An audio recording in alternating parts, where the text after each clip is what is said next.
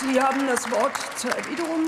Werte Frau Präsidentin, werte Frau Mast, diese Wertschätzung haben Sie durchaus zum Ausdruck gebracht. Wir würden wertschätzen, wenn man die Frauen tatsächlich vor Gewalt schützen würde. Und ich darf gerne noch mal ausführen, was Sie hier im Antrag der AG Haushalt der Fraktionen SPD, Bündnis 90, die Grünen und FDP vom 18.10.2022 im Haushaltsausschuss durchgesetzt haben. Es geht um Kapitel 1703, Titel 89323-290, Bundesprogramm zur Förderung von Innovationen im Hilfesystem zur Unterstützung gewaltbetroffener Frauen mit ihren ihren Kindern, Baumodernisierung und Sanierung um 10 Millionen Euro reduziert. Und ich frage mich schon, meine sehr verehrten Damen und Herren, was diese Symbolpolitik soll, die ich hier eben auch angesprochen habe, einer Kapitänsbinde, One Love Binde gleich, hier in Orange rumzulaufen und den Frauen, die wirklich auf Hilfe angewiesen sind, wo die Frauenhäuser dafür zuständig sind, die Mittel zu entziehen, damit sie sich schützen können.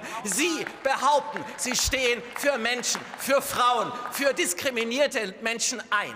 In Wahrheit betreiben Sie eine Schuldenpolitik, die Sie verschleiern. Sie betreiben eine Politik gegen die Interessen Deutschlands. Und wer darauf hinweist, den, den beleidigen Sie als Hetzer, den beleidigen Sie als jemand, der diskriminieren würde, der hier austeilt. Ich sage Ihnen mal ganz ehrlich, meine Damen und Herren, da im Interesse Deutschlands ist es, tatsächlich auf die eigenen Leute zu achten, die Bevölkerung zu schützen, unsere Industrie zu schützen, unsere Menschen in unserem Land zu schützen. Und in Ihrem Bundeshaushalt, den Sie hier vorgelegt haben, da ist absolut nichts davon zu sehen, genauso wenig wie in den Intentionen einer Ferda Attermann, die Deutsche mal als Kartoffel- und Spargelfresser bezeichnet hat. Dankeschön für dieses Lob.